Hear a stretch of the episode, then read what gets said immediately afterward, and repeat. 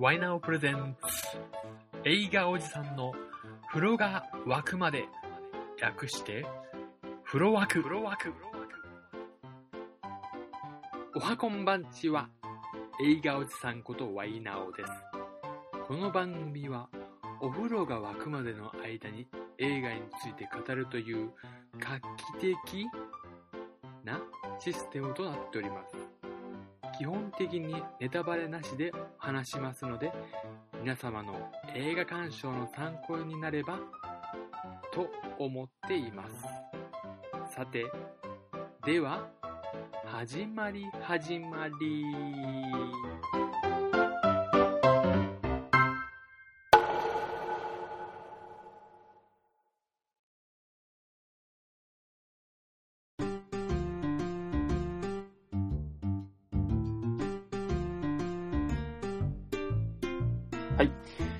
回取り上げる作品は、この作品です。幕が上がる。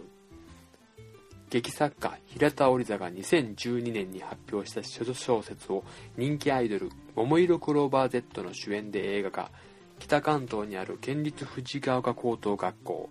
演劇部所属の高橋沙織は高橋沙織は間もなく演劇部最後の1年を迎えようとしていた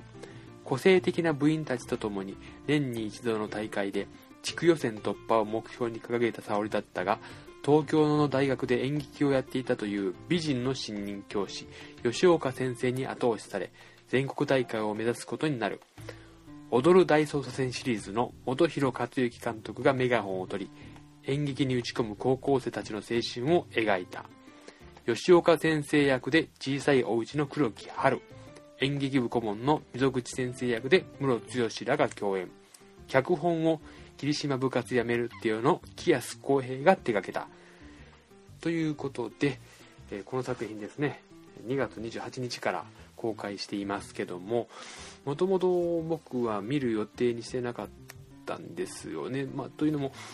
うん、まあ、高校演劇が題材ということもありまして、まあ、僕大学時代にがっつり3年間ぐらい演劇好きでやってましてでそういうこともあって、まあえー、演劇続けたいなっていう思いがあったんですけども、まあ、才能がないなってもう自分で思ってうん早々と諦めてしまった身分なので、まあ、こういう題材って弱いんですよね。でまあ「桃色クローバー Z」が主演ということになると、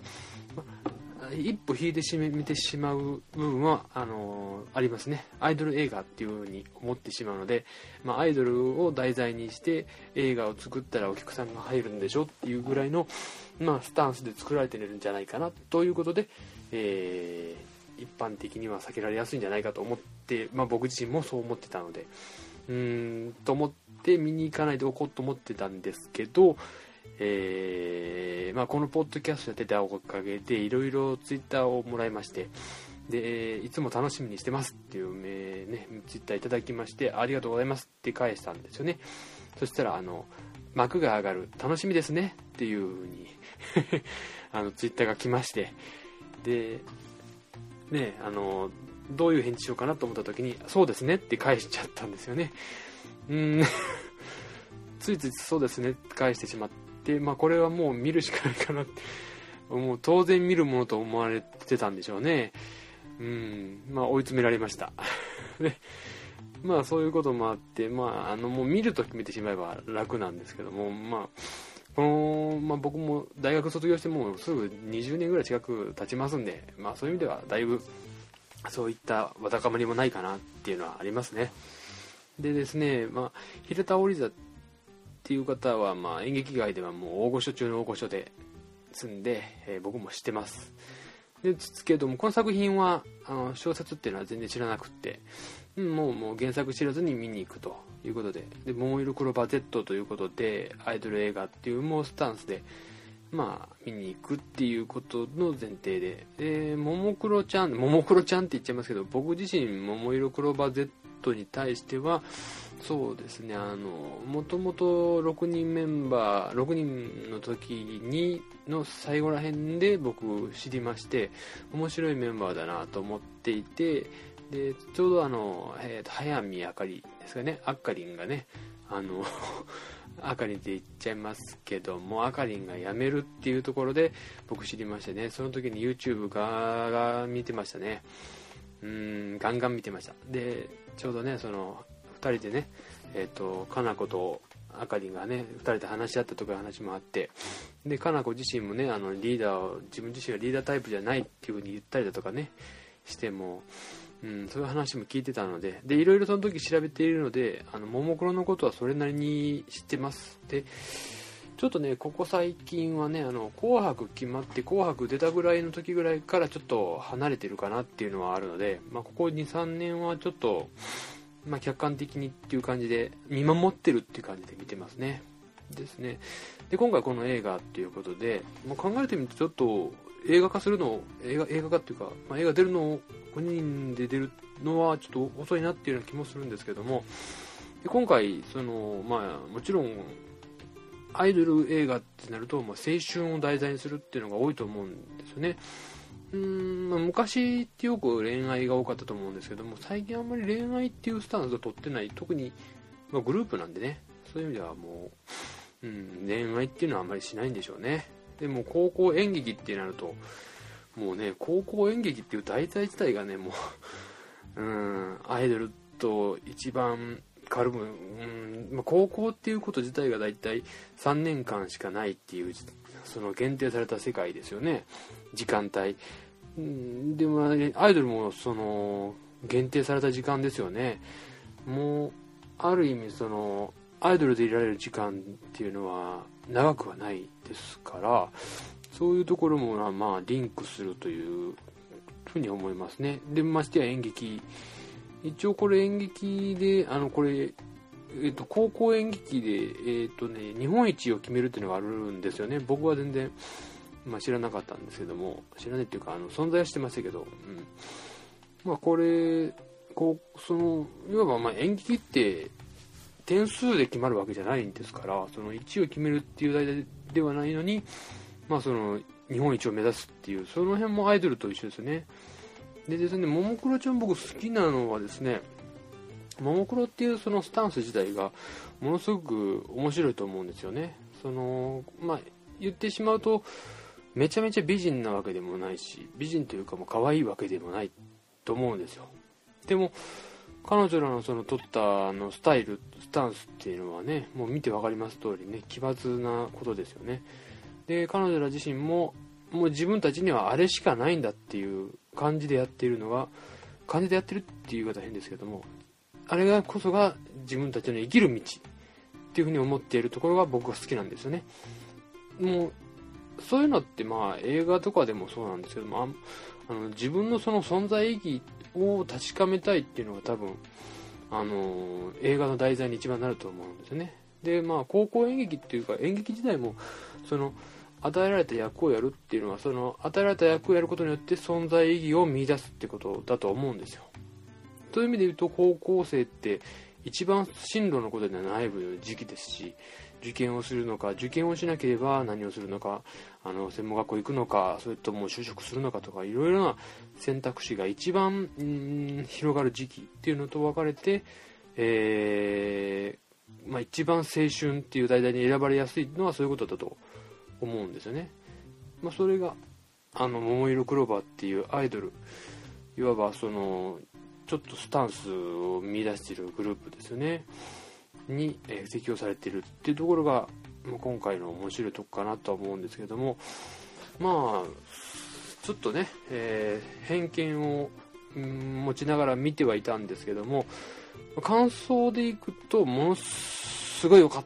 たんですよね。で僕見て一番思ったのは脚本がすごいなと。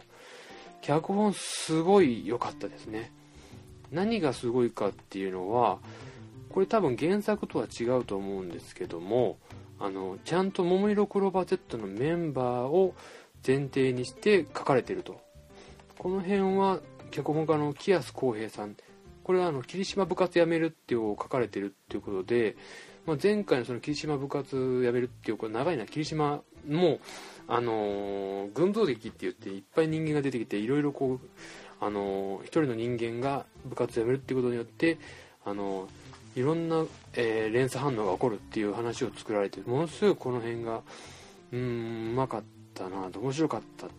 と思うんですよね、まあ、実際日本アカデミー作品賞ですかね。優秀賞と優秀賞を取りましたしそういう意味でも素晴らしい作品だったと思うんですけど今回この作品を作りにあたってかなり桃色クローバーのことを調べていると思うんですよね。というのも、えー、ちゃんとそのそれぞれのメンバーの、えー、特性というか個性を把握して書かれているなと。で桃田かな子っていうねあのリーダーやってる女の子赤の子ですよね。レッドですよね。あの子に関してはあのもともとそのリーダー気質はなリーダー気質ではないんですよねあの子って。だけどリーダーをしなければいけないっていうところでそういうリーダーとしての苦悩をちゃんと、あのこの映画の中に落とし込んでいて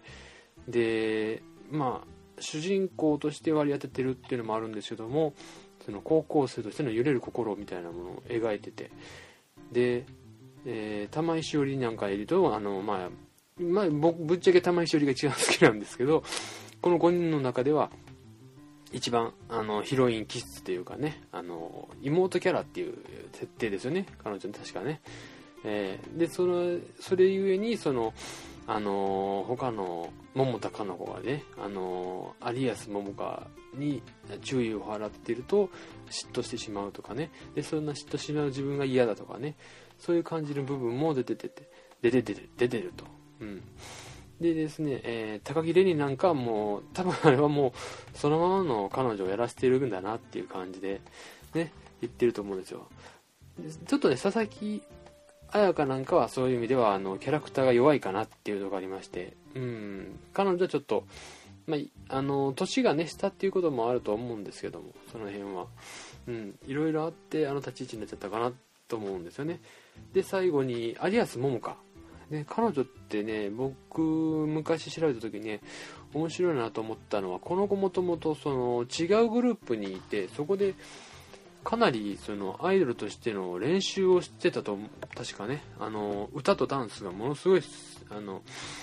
うん、練習をしてて自信があるっていう風に。で実際その歌詞の中でねあのそれをね歌とダンスなら任せろっていう歌詞もあるぐらいなんで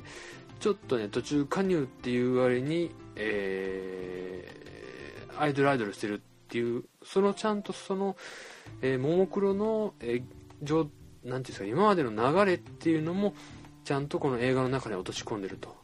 だから有安桃香は、えー、途中から転校してくるようになってそこで桃田かな子があの彼女の才能をね見出してでそうなると玉井しおりっていうヒロイン気質の女の子が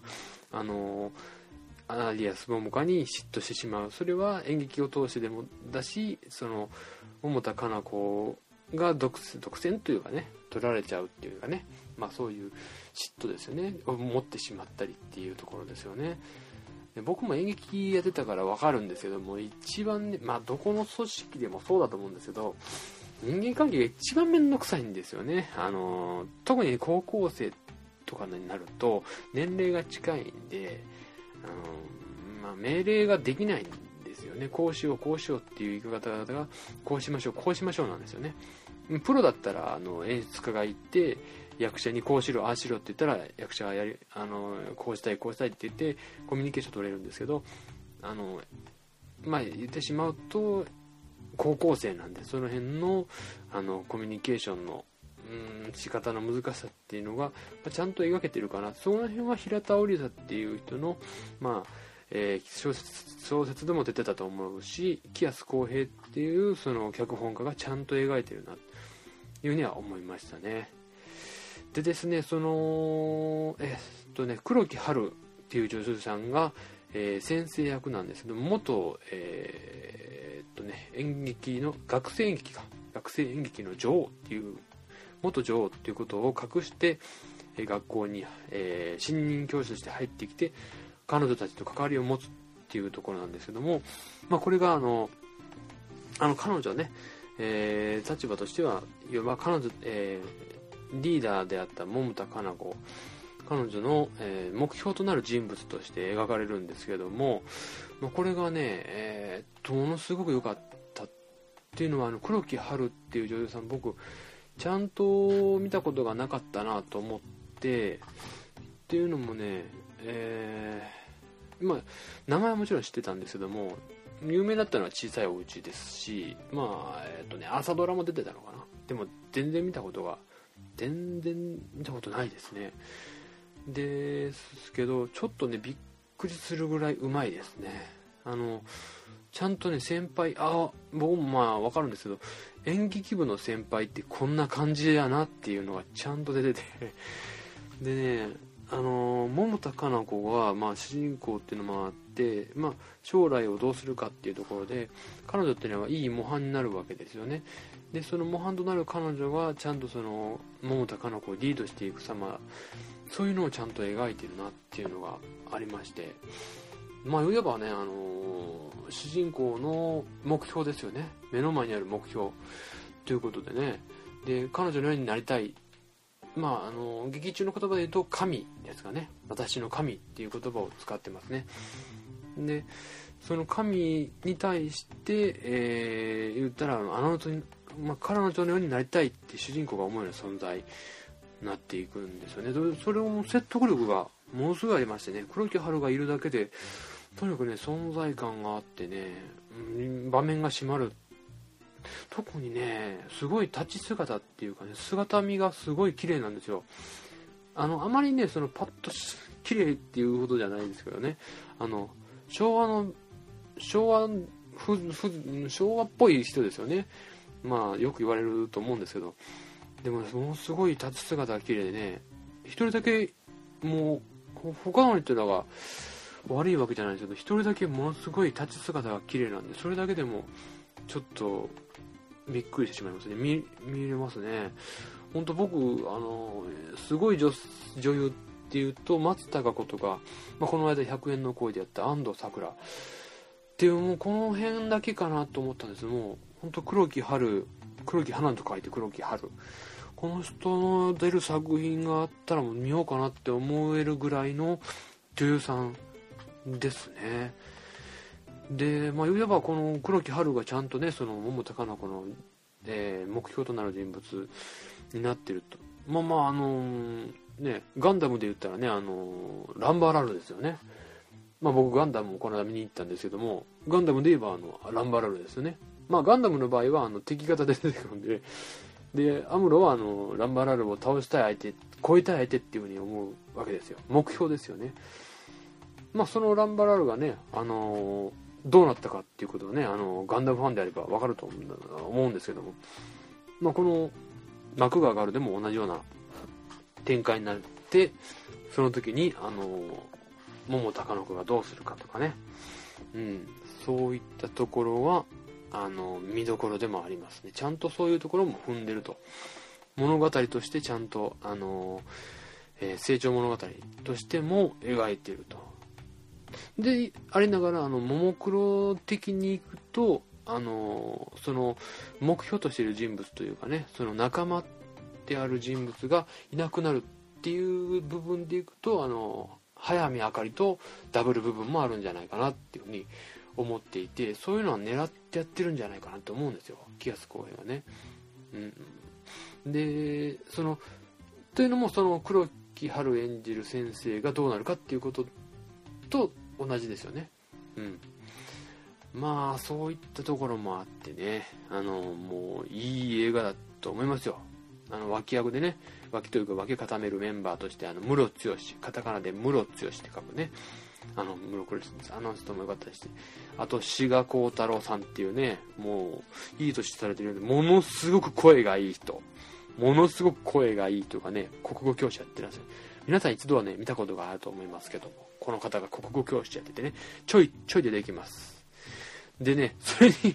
対比するかのように天竜源一郎ですよね。もう今、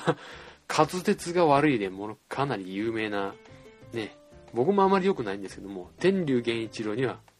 勝てないです。僕も天竜源一郎が出ただけで笑ってましたね。周りあんまり反応なかったんですけども、はい。うん、そういった意味でもねいいメンバーでできてるなっていうのはありましてねうん。だからね桃色クローバー Z 知ってる方はねすごい楽しめると思います。逆に知らないとどうなのかなっていう部分もまああるはあるんですけどね。でまあそういう意味では本当にアイドル映画としてアイドル映画って大体その今をそのアイドルの今を撮るっていう部分が多いと思うんですけどもこの映画に関していくと今までの桃色クローバーを桃色クローバー Z を描き出してるっていう点でも、うん、素晴らしい。僕はもう本当に評価で 100, 100億点100億万点あげたいなって思いますね。と思うんですけどもここからちょっと苦言になりましてというのもこの辺の脚本かなり褒めたんですけどもまああとはあの監督の部分でかなりえー、とマイナスの部分があって僕が一番気に食わなかったところがモノローグなんですね。うん。あの桃田かな子の、えー、一人こう桃田かな子が思っていることをナレーションでつけてるんですよ。この時こう思っていたとかね。そんなこと分かってるよとか。あやっぱりこの人は私にとって神だわとかいうふうなことを全部その説明するんですよね。これね本当にいらなかった。演技で見えるよそういうことはね。彼女の表情一つでそれは伝わるっていうのに全部説明するんですよ。本当に人をバカにしてる。見てる人をバカにしてるなっていうのがものすごい分かりましたね。だからもう同じことを何回もされてるっていう気持ちになって気持ちが悪いんですよね。邪魔でしかなかったですね。あれさえなければもっと良くなりましたね。であとねそのまあとにかくねそういう過剰なねまあ優し優しさじゃないなもう補助輪をつけすぎるっていうんですかねだからねそのえー、っとね星空のシーンだとかね、あとね、夜ざ、えー、夜桜じゃないね、あの、夜景のシーンがあるんですけど、そこでわざわざ CG を使って夜景のシーンと人物を重ねて作るんですけども、CG ってもうわかるんですよね。そういうふうに CG で作られたシーンを入れられると、なんか作ったっ、作りましたっていうのを、ものすごいあって、自然な感じが消えてしまうんですよね。もうね、だからその、高校生らしさとか、そのね、なんていうのかな、自然なそのね、演技の流れとか全部切っちゃうんですよね、それがね。だから映画館で見ると CG って余計に目立つんですよね、うまくやらないと。だテレビでやってればいいんだよかもしれないですけどね、あの、画面がちっちゃいし。でも映画館でやると CG って本当にね、チャチくなりますね。で、あとね、あのね、要所要所でね、ギャグを入れようとするんですけど、本当にね、一番いらないのがね、壁ドン。バカじゃないの？本当に。今時流行ってるか？壁ドンなんて。と思いますよ。あれはもうマスコミが作ってるんでしょ？壁ドンって。誰もしてないでしょ？あんなこと。それをね、なんか面白いみたいにね、さしてね、いらないし、本当に邪魔でしたね。全然面白くない。でね、これね、あのー、まあ、監督がね、監督で、あのー、踊る大捜査線の監督っていうことでね、あの、フジテレビ系列で作られてるんですよね。で、あの、テレビ局が大体手動で最近作るんですけど、でね、まあ、フジテレビ系の、っていうことで、あの、三谷幸喜がフジテレビ系なんですよ。もうわかると思うんですけど、ということはね、もう、三谷幸喜の映画は見たらわかるんですけども、無駄に有名人を出すんですよ。あれもいらないんですよね。もう本当に邪魔。全然いらない。ももクロちゃん以外はね、本当に主要人物以外はいらないんですよ。ね、桃田かな子のお母さん役が清水美智子っていうのはね、ものすごかったですよね。あの、和みますよ。彼女はやっぱり、あの、決して演技はめちゃめちゃうまいわけじゃないんですけども、やっぱり面白いですよね。うん。で、和ましてくれますよね。二人のシーンを。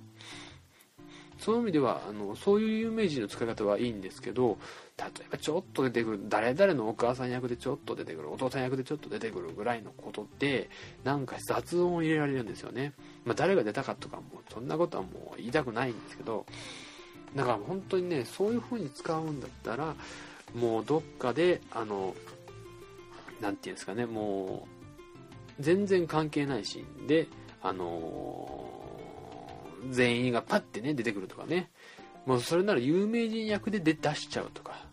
ああ東京に出てきたらねあ有名人がいるっていうところでそのねチャラけたところで出すんだったらいいんですけどもこれからね芝居やりますっていうね緊張感になるらしいんでね誰々さんのお父さんお母さんって言ってね有名人がベベベって出てきてねもうもうそのラストの付近でそんなことされたら本当に邪魔。いらねえ。本当にねフジテレビではのダメなとこですね。だからそういうところをまあねなくすことができないんだったらうまくやってくださいっていう感じです。うん。本当ねもう文句こんだけあっても僕好きですでもね。それはねやっぱりそれいう欠点をももクロ桃色クローバー Z っていう存在がねあの書き消してくれてるっていうところはあるんですよ。その辺がねももクロはすごいなって僕は思いますね。だから絶対にファンは見るべきですしね。うん。その映画としてはね先ほど言ったようなもう最悪な部分はいっぱいあるんです。けどもでも「桃色クローバー Z」の魅力は断然伝わりますし脚本の面白さっていうのも伝わると思います。であと黒木華の演技。これも絶対にねうまいなって思いますよ。あの彼女はやっぱりすごいなっていうのはあの出ると思うんで、えー、うんアイドル映画としてもすごいですし桃色クローバーのあの桃黒ちゃんの存在もすごいっていうのを伝わると思うし、うん、そういう意味ではいい映画だと思います。はい。ちょっと今日はねなんか長く喋りましたね。絞ろう絞ろうと思ったんですけどもだいぶ早口で喋っていったんですけどね。もう語っとくことないかな。ないかな。もう風呂入ろうかなそろそろ。はあ。まだならねえかな。うんまあね、本当こんだけ欠点があって楽しめたっていうのはね、まあ僕だ、まあ、ももクロちゃんのファンだからかなっていうのはありますから、その、ももクロちゃんのファンじゃない人がね、見てどう思うか、うん、と思うんですけどね。それちょっと気になります。も、も、もちろんあの、ももクロちゃんのファンの方も、ね、もののふっていうんですかね。うん、ぜひね、あの、舞台挨拶で、ね、あの、舞台挨拶だけ見て映画見ないで帰るとかいう話も聞いてますよ。もうダメですよ、そんなことはね。絶対見てください。本人たちがね、何ヶ月もかけてね、仕事の合間合間、まあ仕事ですよ、もうこれも。ね、あの縫ってね、やっていることに対して失礼ですよ、これは。絶対に見てほしいです。あと、あと、打足なんですけども、本当に打足なんですけども僕あの人生で一度だけね脚本っていうのを書いたことがあるんですよ。もう上映もしました。あの大学の卒業公演っていうので僕の台本でやりました。その時の台本が、えー、その時の、えー、タイトルがですね、えー、それでも幕は上がる。あこれそれでも幕は昇るだ。それでも幕は昇るっていうタイトルでやったんですよ。えー、